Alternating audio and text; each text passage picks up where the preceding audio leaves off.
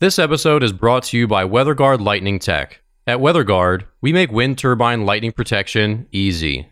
If you're a wind farm operator, stop settling for damaged turbine blades and constant downtime.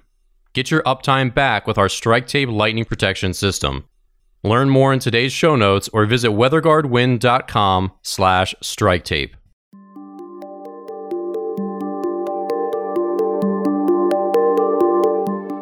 Welcome back. I'm Allen Hall. I'm Dan Blewett, and this is the Uptime Podcast, where we talk about wind energy, engineering, lightning protection, and ways to keep your wind turbines running.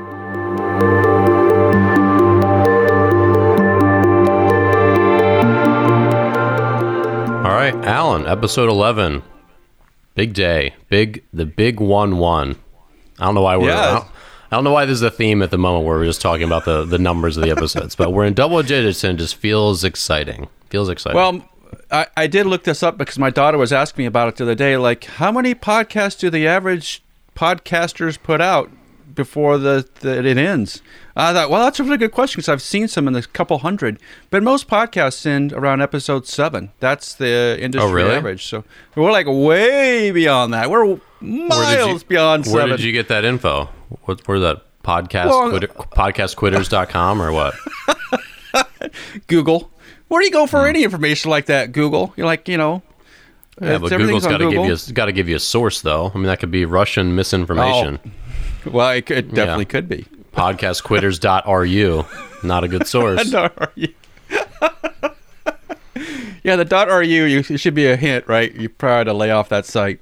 Gotta Yeah. be careful. Well, but it, I thought that was interesting, right? There, that most uh, podcasts only love, last seven episodes, and I can see why, right? Because you and I, we spend a good bit of time work on these episodes, and we're going to have some more guests coming on, and you know, all the all the prep work, all the after the post production stuff that we do, and all the computer hardware and software and transcribing all these things. It takes it's we have a crew of people working on this pretty much day and night. Yeah, it's a soul crushing. It takes a soul crushing toll to get these all out to you, listeners in podcast land. No, but I mean, our, our, ours is definitely more involved. Like ours is more involved than the vast majority because we do the video element, and we separately record, so it's not just like a Zoom call, you know, one quick thing and done. Um, so yeah, you're right. There, there's a lot of work to it. I think the I think the big thing that podcasts struggle with is figuring out what is our podcast about, and that's that's the thing for almost everyone. Where maybe you have an idea initially, and then you just like run out of talking points, or it's just not as engaging as you thought it would be after like ten episodes, and now you're like trying to figure out what you're doing next.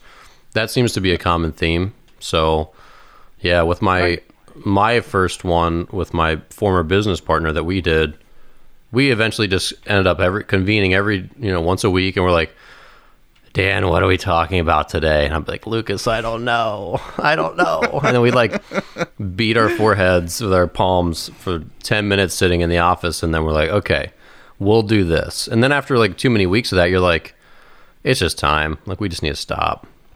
Like if you don't Oh, I- always have you know good uh, whatever, and then obviously doing guests takes a lot out of you. It's it's tough to f- consistently find guests unless you're a big uh, a big wig. So yeah, I mean those are just hazards of the the format. I think.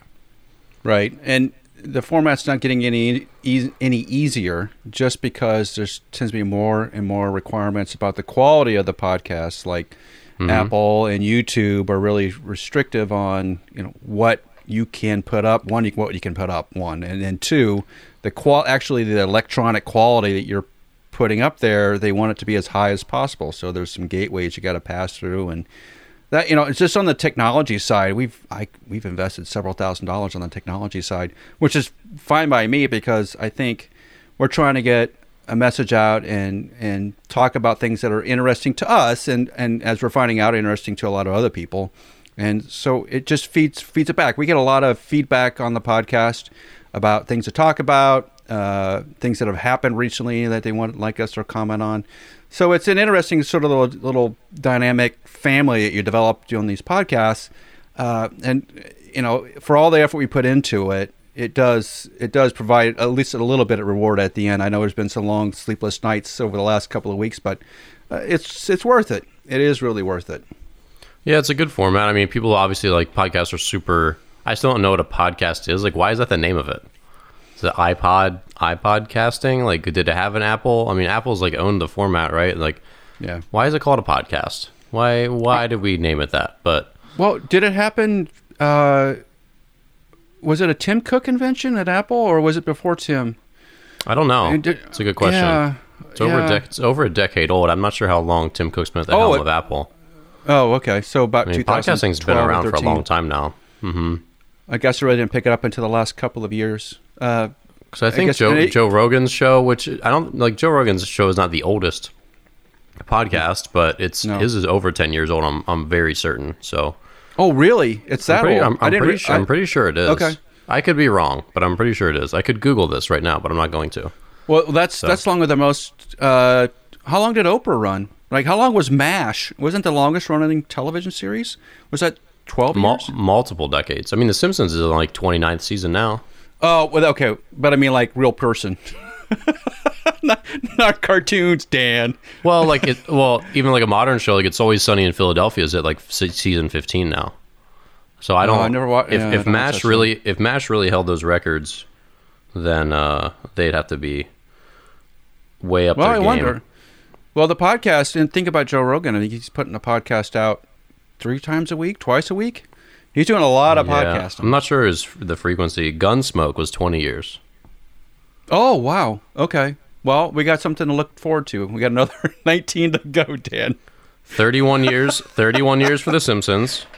21 Okay. years Law and Order SVU. Still pre- still going. That's still going. 20 years Gunsmoke, 20 years Law and Order, 19 years Lassie, 18 years Family Oh. Guy. So there's a lot of shows. The list above 10 years is at least like 40 deep. MASH was 11 years. Well, Gunsmoke was a radio broadcast before it was television, I think. That's been going on a long time. Gunsmoke did. I mean, to make it 10 years or longer, these are all very notable, like The Big Bang Theory, My Three Sons, King of the Hill, Bonanza, uh, Frasier, NYPD Oh. Blue, Yeah. Cheers, Murphy Brown, MASH, Modern Families, 11. Well, I guess they, they ended as well. Wow. Actually, actually, no. I guess they're, I think they're still. No, maybe they're not still going. Maybe Modern Family ended. X Files, Will and Grace, Beverly Hills X-Files? 90210. They were ten years. Really? I probably Ro- watched five episodes of that.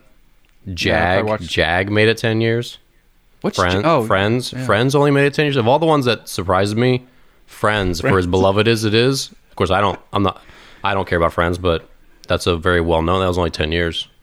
Wow. That's surprising. So, well, yeah. there you go, right? So you have something to shoot for. Seinfeld only went nine seasons. That's also a surprising one. Just like as Well, beloved as these ones are, that one seems like it's been around. Well, how long was The Office? Six? uh, Seven? No, Was it less Right, than that? a- oh, nine. There it is. Nine. oh, nine. Okay. All right. Also, also So you- beloved. So maybe ten years just- is kind of that kind of that sweet spot. That's what it Maybe seems so. like. So it's Not a lot like of years. get past twelve.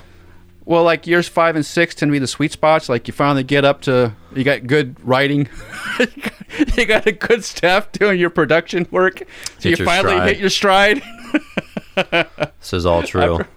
Oh my gosh, God, can you imagine this five years from now? If we're spending up, we're up at midnight working on this. I hope not. On lightning, well, there's not there gonna be nothing about lightning. We'll be like, all right, Adam, or uh, all right, Allen. What happens if lightning hits a tootsie roll? What happens if lightning hits a carrot?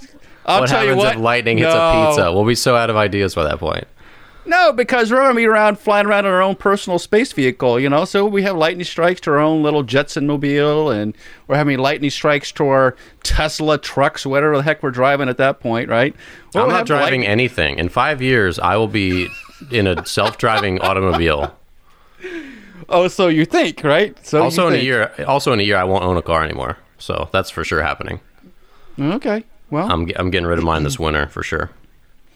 I don't know if that's a good idea because it's Oh, cold it's, in the wintertime. It's, it's for sure a good idea. It's, it's you a know the thing idea. about well the thing about wintertime is like like in a car you're going to stay up, your body temperature is above freezing whereas you're walking that mile and a half to the grocery store you never know right see it's called ri- risk reduction DC, not nearly as cold as it is up there in the Oh. winter. It's not nearly as miserable. It'll be cold, but not that cold. And they have a thing called Inst- Instacart, which I've learned to use during the coronavirus uh, nonsense. So Oh, when it's okay. really really nasty out, I will just call Instacart and I'll have my groceries delivered. There you like go. a yeah, like a spoiled waspy American. So That's that's the new normal is the American way. right? Well, a lot of those things you can start to justify when you say, especially, you know, like when you do consulting, you can say, all right, well, and this is a trick I learned from my friend. She takes an Uber to wherever this government building is that she'll, she does consulting for uh, like DARPA. And she would take an Uber every day. I'm like, I'm like, Anna, that's, that's so expensive. How do you take an Uber every day? She's like, well, I'm, I'm billing them while I'm in the car because I'm legitimately doing work uh, taking a 20 a 20 minute she's like I'm I'm like actually working in an Uber versus if I go to the metro or do this do that do that. I'm like that makes sense. She's like making money doing it. Yeah. she's she's like I'm yeah. she's like I'm not I'm not screwing them over. She's like I'm, I'm I'm working in that car. Like it's focus and it's good use of my time. Okay. Well, that- can't argue with that. So so if, you get someone wait, to deliver your groceries and you're doing work for that hour that you would have been at the grocery store it makes financial sense. I you can pay double them bill. Yeah. well, well, I'm paying them a twenty dollar premium or a thirty dollar premium for my groceries, but I'm actually producing income for myself instead of being at the grocery store for two hours Hmm. or an hour. Well, that's true. That's true. Well, So- all right. So if you had a driverless car, I mean, if you had a driverless car, you know where that's going next, right? You got a driverless little airplane. So that's that's your next step, right? And you plug the thing in. You go to you climb up to the roof of your condo, house, apartment, whatever you're in. Mm-hmm. Just pull the plug out, hop in. You speak the words like, "Hey Siri, I want to go to, I don't know, wherever. I want to go to the Washington Nationals game," and then, bam, off you go. And then I That's lift, it. and then in DC I lift off, and then I'm immediately shot down because that will never happen in DC. There's a no fly zone for a 30 mile radius, so Yeah, maybe in, maybe in another city, but not in DC. That won't happen. Well, did I tell you the time that I, I was in a, oh, of all things, I was in a law firm uh, that was right next to the White House, and we were like looking down on the White House, and I thought, oh my gosh, this is not wrong. This is, I'm not sure I should be looking out this window right now because I can tell there's like a missile bank on top of the White House. Uh, yeah. Oh, you're right. You would get shot down. It would take all of five seconds for you to be shot out of the air. Yeah, So, there's uh, no there's a, a strong no fly zone because I own a little So- drone. I have a little little Mavic uh, little Mavic Mini. I'd love to go fly it somewhere, but I can't. Not anywhere near, anywhere near here. Oh, I didn't even think about that. Wow. Yeah, because there's a there's a ring that's like I think it's 25 miles around Reagan Airport, and then there's a Mm. limited use ring I think outside of that, which extends Okay. almost to where my sister lives, which is about 45 minutes outside the city. So Wow. I can fly it at her, but if you're in like Fairfax, for example, I I still think you're it might be illegal. So it's uh, Wow. I mean, that, Well, ma- you- that makes sense. It's just very restricted. It's the most restri- restricted airspace in the world, as far as I've heard. So, not Yeah. surprising, but No, it's not surprising after 9/11 it's going to be the res- there's no way you're getting an airplane anywhere near those buildings. Speaking of sure. which, I, I guess it was the president. I was out walking the the national.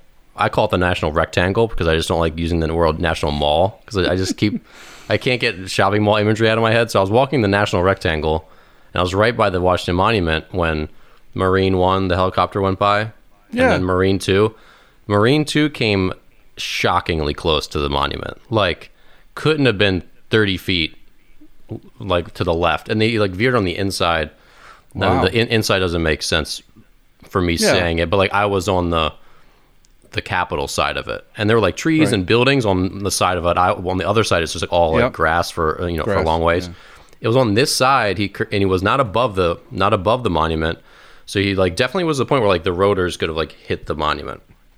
But it was Wow. it was it was astonished. I was astonished at how close to the monument it was. Couldn't have been like I said more than twenty or thirty feet rotor to chopping the the George Washington Monument down like a like a, just a carrot. So it's pretty crazy. I'm like, why did you choose that route? Like, there's so much more space on the other side. I mean, they know what they're doing. They certainly know what they're Hey- doing, but it was still just like as an onlooker, I'm like, that was weird. So You think someone's trying to get an Instagram photo? You think that was what's going he's on He's like there? selfie selfie avoidance system. Selfie? Just, mm, yeah. just- oh no, they're in, in in there trying to get a selfie. Got it. I right, know. right. Oh my gosh. Well, you Yeah. you had taken some pretty cool video of wind turbines with your drone.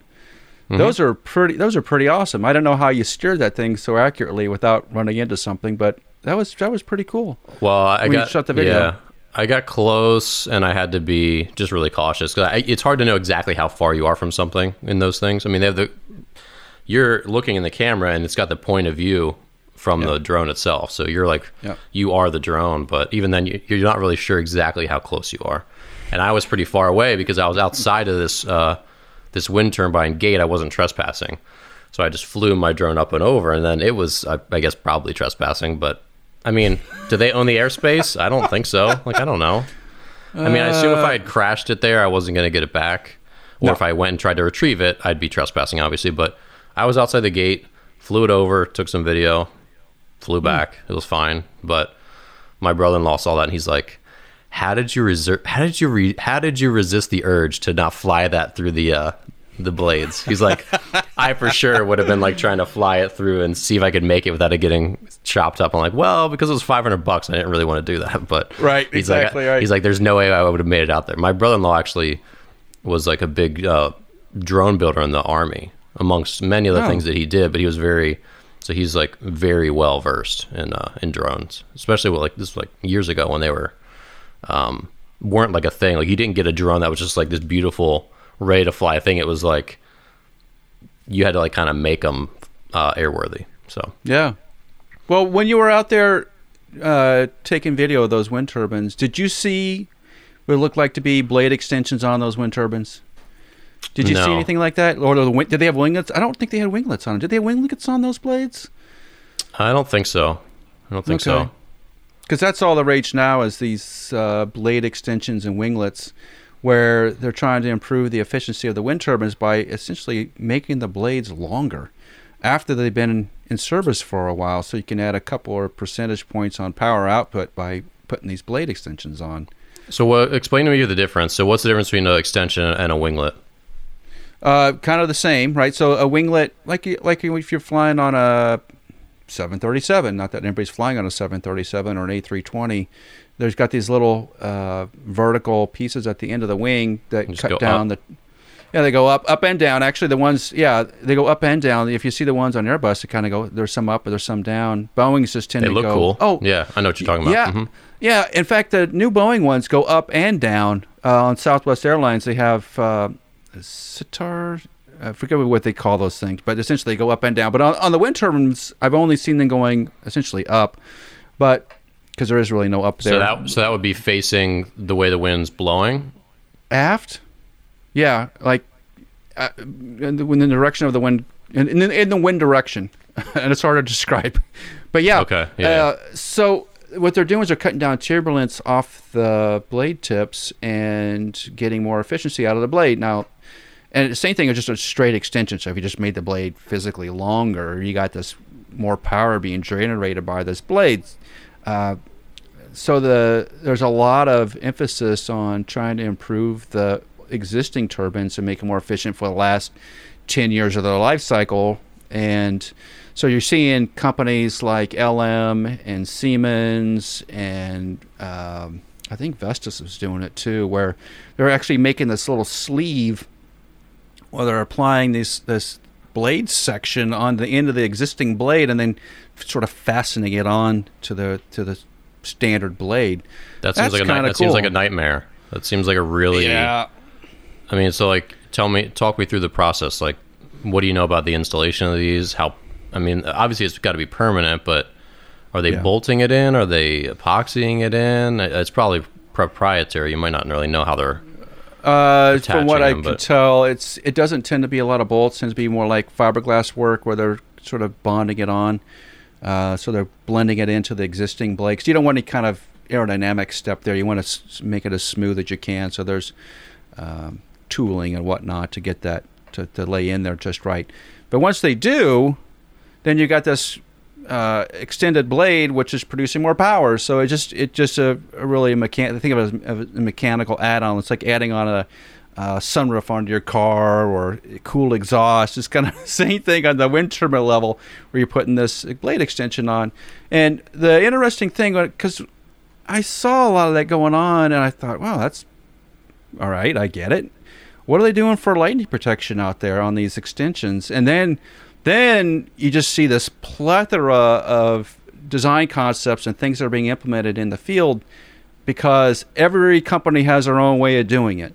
Mm-hmm. Uh, because you, you think about it, you got this existing wind turbine setup, and then you have usually a receptor or receptors on the on the base blade. Let's call it the, the, sort of the OEM base blade, and then you add the section onto it. And do you have lightning protection on this new section? Do you have a cable you have to connect internally? I've seen it where they've actually cut open the existing blade, like a make. They basically take a saw and cut an opening in it to make a, a connection between the extension. It's like adding it's like an extension cord kind of thing, where they're uh, uh, plugging it in that makes sense to me. I've seen the ones where they add uh, a winglet extension, and uh, Siemens Gamesa has a patent out that just came out a month or two ago about this, where they've they've, they've bonded on a winglet section onto the existing blade, and they've used uh, segmented diverters from the existing receptor in the blade to then go up into the winglet and provide light and protection over the winglet.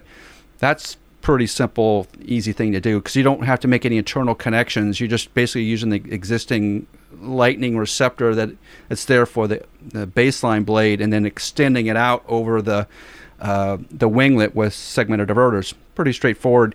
And yeah. then I, there was a couple others where they've uh, put receptors in the new blade section and then uh, try to basically plug it in. So it's, it's, there's a, lot of variations on a theme there. I just thought it was really uh, interesting sort of lightning problem to solve. It's like I put this extension on, now I got to provide lightning protection on this thing, and it's got to plug into what I already made. How do I do that without causing a lot of work? Yeah, that seems. Uh, you wonder how like do they have a lot of research out on like is this worth the squeeze? I mean, I'm sure yeah. even with uh, sending a repairman up there, which is not going to be cheap because it's such no. skilled technical labor and right. not fast work, but even then, say it calls it costs a couple thousand dollars or whatever to get them installed.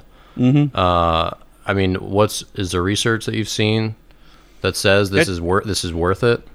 Yeah, it, it is because it pays itself back. At least, okay. So I'm looking at marketing material, not engineering. But the mm-hmm. marketing material says two to three year payback on those things. Well, if you've got 15 years of life yet to go on those turbines, then it, it, makes sense to do it because I got yeah. another dozen years of just making more money off these mm-hmm. turbines. Mm-hmm. Totally worth it. Totally gotcha. worth it. And what is yeah. what is the aerodynamic reason that these help? Well, longer blade, more lift. Think of it as a glider. Well, I got that, but like right. the winglets, like are they corralling wind? Like, what does the winglet do, either on a plane or, or oh, a wind turbine? Okay, so the end of a very standard wing, uh, some of the airflow is outboard. So the air doesn't necessarily go over the top of the surface as much as it starts to slide sideways. So some of, it's, the air is actually sliding towards the tip. And when it gets out to the tip, you got this sort of weird aerodynamic thing happening because you have sort of a high pressure, low pressure effect at the tip. And what happens is, if you ever watched airplanes land at an airport and, in the right conditions, you'll see these vortices happen. You see this spinning, uh, spinning air happen. Hmm. Uh, you see it on fighter jets a lot. So if you watch like uh, the Blue Angels or something, and then they're doing demonstrations, or they got smoke. If they got smoke coming off the airplane, like they're doing a demo with smoke, you'll see these these uh, wingtip vortices happen. So it's just think of any sort of vortice like that as like loss, drag, yeah. flat gotcha. drag.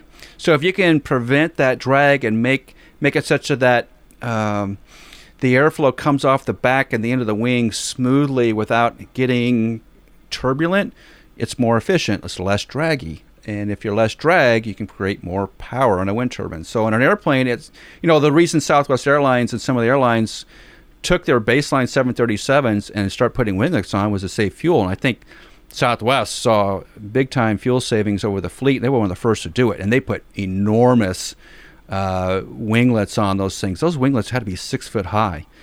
And the latest generation is that up top and then some on the bottom. So they've even replaced the original winglets with newer winglets that are even more efficient. So the, the, I think the data would indicate it's uh, Southwest isn't going to lie to you, right? If you no, see Southwest not. doing Yeah, something, they're not messing around. Yeah, they're trying to save money for sure. they're trying to save money anywhere they can, right? Ryanair, those kind of airlines are going to be trying to save every every possible dollar they can. So they've done the economics on it, and it says thumbs up. You got to go do it. And I Hmm. think the wind turbine industry is doing something similar right now. They see that there's um, benefits. So it's the same thing with like the dino tails. You've seen the dino tails on these wind turbines where it's got the on the back on the trailing edge. It's kind of got this kind of bird featherish look to it Yeah. Mm-hmm. same sort of thing, right? It's a way to keep turbulence down because bird, like an owl feather, uh, the one that I see a lot is the description of like an owl feather. Oh so yeah, feathers. you're, you're a big owl guy. I know. Yeah, well, I got owls in my backyard, quite honestly, which are awesome they're because they, they're all- actually the, one of the coolest. I mean, owls are like the coolest creatures. I was just just messing with you, but owls are like they're amazing. Anyway, go on. Well, the thing about an owl having an owl in the backyard is that there's not a lot of mice back there because they pretty much take care of that. It's like having a cat. Uh, Yeah. but it, but if you ever see an owl fly, like if you watch in our backyard, you, you these owls are just unbelievably quiet. And the, the reason they are is because they don't have a lot of turbulence coming off on the backside of their wings. They've got these feathers back there that kind of prevent the airflow from getting turbulent. And that's what they've done on these wind turbines. If they add uh, some of them called dino tails, I call them feathers, but they look like they look like a, a dinosaur's back, where it's kind of these ridges. And and if you get them out of close, some of them do have a feather appearance to them, and they smooth the airflow coming over the blade. And when they cause it's quieter, right? So if you're making wind turbines quieter, the neighbors appreciate that. I think there's some efficiencies about it too. So it's funny how we've gone from in the last couple of years from essentially 1940s, 1950s wing design when some of the initial wind turbines came out. And then we got very computationally oriented and we started to make these very aerodynamic shapes and the blades started to get twists in them from the root to the top. And then at the top, now we're putting winglets on them and we're putting these trailing edge effects on them. And we got now we have vortex generators, which is even, uh, and uh, you see the lot called VGs. That's wind turbine slang, VG vortex generators. You got vortex generators that are closer near to the hub on the blades that are are creating sort of turbulent air to get more energy out of the bottom third of the wind turbine. Uh, There's a lot of aerodynamic things happening on wind turbine blades that didn't happen 10, 15 years ago because we're, we're really trying to push the edge and the envelope. And this is where we get into things like the leading edge erosion and all those other things. Like any kind of Yeah. disturbance on the surface is drag and we're trying to eliminate and minimize drag. So reducing vortexes out on the tip reduces drag, therefore you have more more energy. Well, here's a question for you. Uh, why three blades? Uh, that's a good question because Why I've not four? seen. Why not five? Why not six? Well, okay, so uh, cost, weight, weight, more blades, more weight. You got to tower's got to be stronger. Um, three is a sweet spot. I think uh, they've done the, the calculations always indicate three tends to be the sweet spot. So you see the every once in a while you see the four bladed argument or the five bladed argument. You're like, wow, that's a lot of weight going on there. Um, balance, all those things play into it. It's just like on aircraft propellers, you see like uh, a lot of them are two bladed, and then you get the more sporty ones that are three bladed, and then you get to the ones that are super fast propellers, and then maybe four or five bladed, like on the ones that race, they may be five bladed. Well, if you're trying if you're trying to get more wind speed, cool, but there's a trade off there, and if these wind turbine blades are several tons, it's hard on the towers when you start putting a lot of weight on them. So three tends to be it. Gotcha. Yeah, I mean, I, you got, got to always have to assume that the reason things are done, there's a lot of thought behind it, obviously, and a lot of that's like, especially now, it's iteration, you know, 89. Like they've gone through a lot of the different Right. blade designs, like you said, but still, you know, sometimes you're just like, well, why three? Well, yeah, it's very similar to you ever see cars with three three wheels, like back in the '70s. You see a lot of cars, or '60s and '70s Mhm. cars with three wheels, and we kind of settled on four. There's a reason for that, right? It's a safe. There's a safety reason. You're not going to tip Yeah. the thing over. You, you blow that one tire out of that, the one, yeah. yeah, you have a safe. You have a, there's a risk there, right? So it's all. I, that's one of the things I try to teach my kids about engineering is don't assume you know more than the five thousand engineers that came ahead of you. They thought about the same things you're thinking about. Realize they made decisions based on the information they had. Now, they may not always have the best information, so okay, then we'll we can investigate that, but don't necessarily assume you're the one genius that's come along that's going to fix the world because there's a lot of smart people out there. Mm-hmm. there just are, and in the wind turbine industry, particularly on the aerodynamics side, really, really smart people. They've been working on this a long time, so uh, I don't I n- never never think that they haven't thought this through. They well, have. do the do these wind turbines like how much extra weight capacity do they have? Like obviously you can't mm. just extend the the blades fifty percent longer, even if you had the ability to do so, because it might be too much torque for the box or just too much weight. Mm-hmm. Like how do they right. like so? How much extra is on tap where they could say, oh, we could we could safely add 15 feet or 30 feet or X amount of pounds? Like how much extra do they have in the tank? You think? Uh, that's a good good question because you got to worry about how much load you're putting onto the tower. You don't right, want to max anything out. Yeah, you always want things no. to be operating like pretty well below their capacity. You know, like with a car, you don't redline it even though it could go that fast. Like you want to be right. 80 percent ish yeah. mm-hmm. kind of number 60 80 percent is where you want to live on most things just so if you want it to have a lifetime and i think yeah. uh, there's obviously more uh, you, as you put these blade extensions on your you're clearly adding more weight and you're adding more load um, because that's the whole point. Um, the, the the push factor from the wind is putting load onto the tower. How much can the tower handle? So, from what I could see, they've looked at how much a tower can possibly withstand. How big can those extensions be? Can it handle it from the from the hub standpoint and all the bearings or things that are inside of this thing? The, there's also kind of vibration flutter effects they need to go look at. Yeah, it's that's a really interesting question because I think you know we were talking about the wooden towers over in Sweden, and that's one of the questions I had this week about that was like how much load can you put on that thing? You know, steel is a really n- well-known material, and we have a lot of understanding of how it performs in loaded conditions. Uh, I'm not sure we have that for wood like we do for steel. Yeah, yeah, no, that makes sense. Yeah, because you always just wonder, like, you know, even if you're things just start to break down when they're just pushed too close to their to their max. And mm. we all, like I said, we all know that. But yeah, right. you, you wonder like how how much is left on tap with some of these these big wind turbines, and you know, often I wonder like how much farther like a car could go if. Uh, I don't know. Like efficiency is obviously key, and, and working below, like even like our microphones, like Microphones yeah. need a certain amount of power so they can be in their sort of like 60% range and sound good and not sound overblown. And right. computers the same way. Like they don't want to run too too close well, to their processor capacity. Yeah, it's just like that's why you get a rental car. Is so you can find out what the car you're about to buy will really do without you having to go wreck your car and go find out. Right? So a lot of people go out and rent the car that they're thinking about buying and then push it push it to the limit. Like hmm. especially a little sports car, they they won't buy the car themselves because you don't want to go to a dealer, right, and go redline on your new whatever Audi. You're not going to go redline on Audi with the dealer sitting next to you, the sales guy sitting next to you. What you do is you go out and you rent the car, and then you go see what it can do, and then you go, then you go to the dealership and say, yeah, okay, I like that car. I redlined it a couple times. It didn't implode. Therefore, I go I can go out and buy myself a new Audi.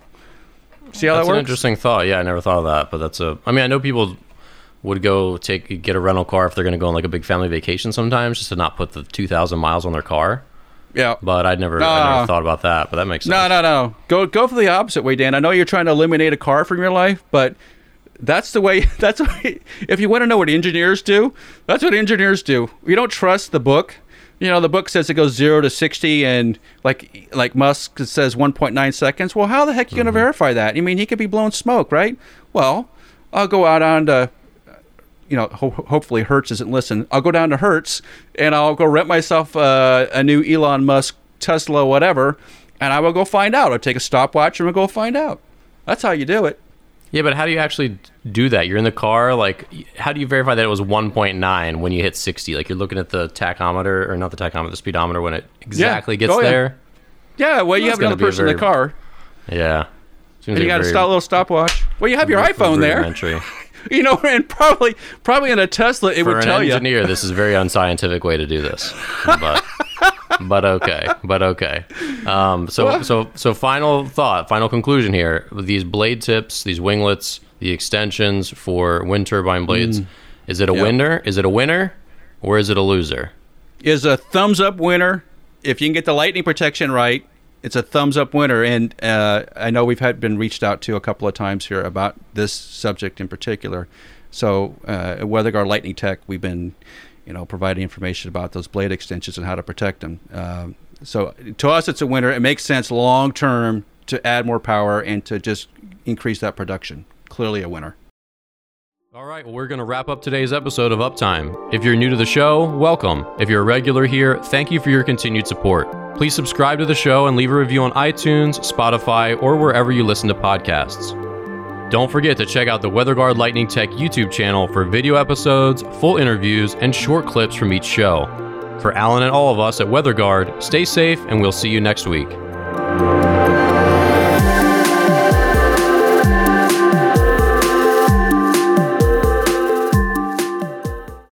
Is downtime causing you financial pain and putting a stop to your power production for months on end? It's no secret, lightning strike damage is a major cause of wind turbine downtime. This damage is preventable with our easy to install StrikeTape lightning protection system for wind turbine blades. Our incredible engineering, build quality, materials, and edge sealants withstand up to five times more abuse in the toughest weather and lightning conditions. And we've got the research to prove it. If you're tired of constant downtime, we can help. Reach out to us at weatherguardwind.com and schedule a free call. We'll get your uptime back in no time.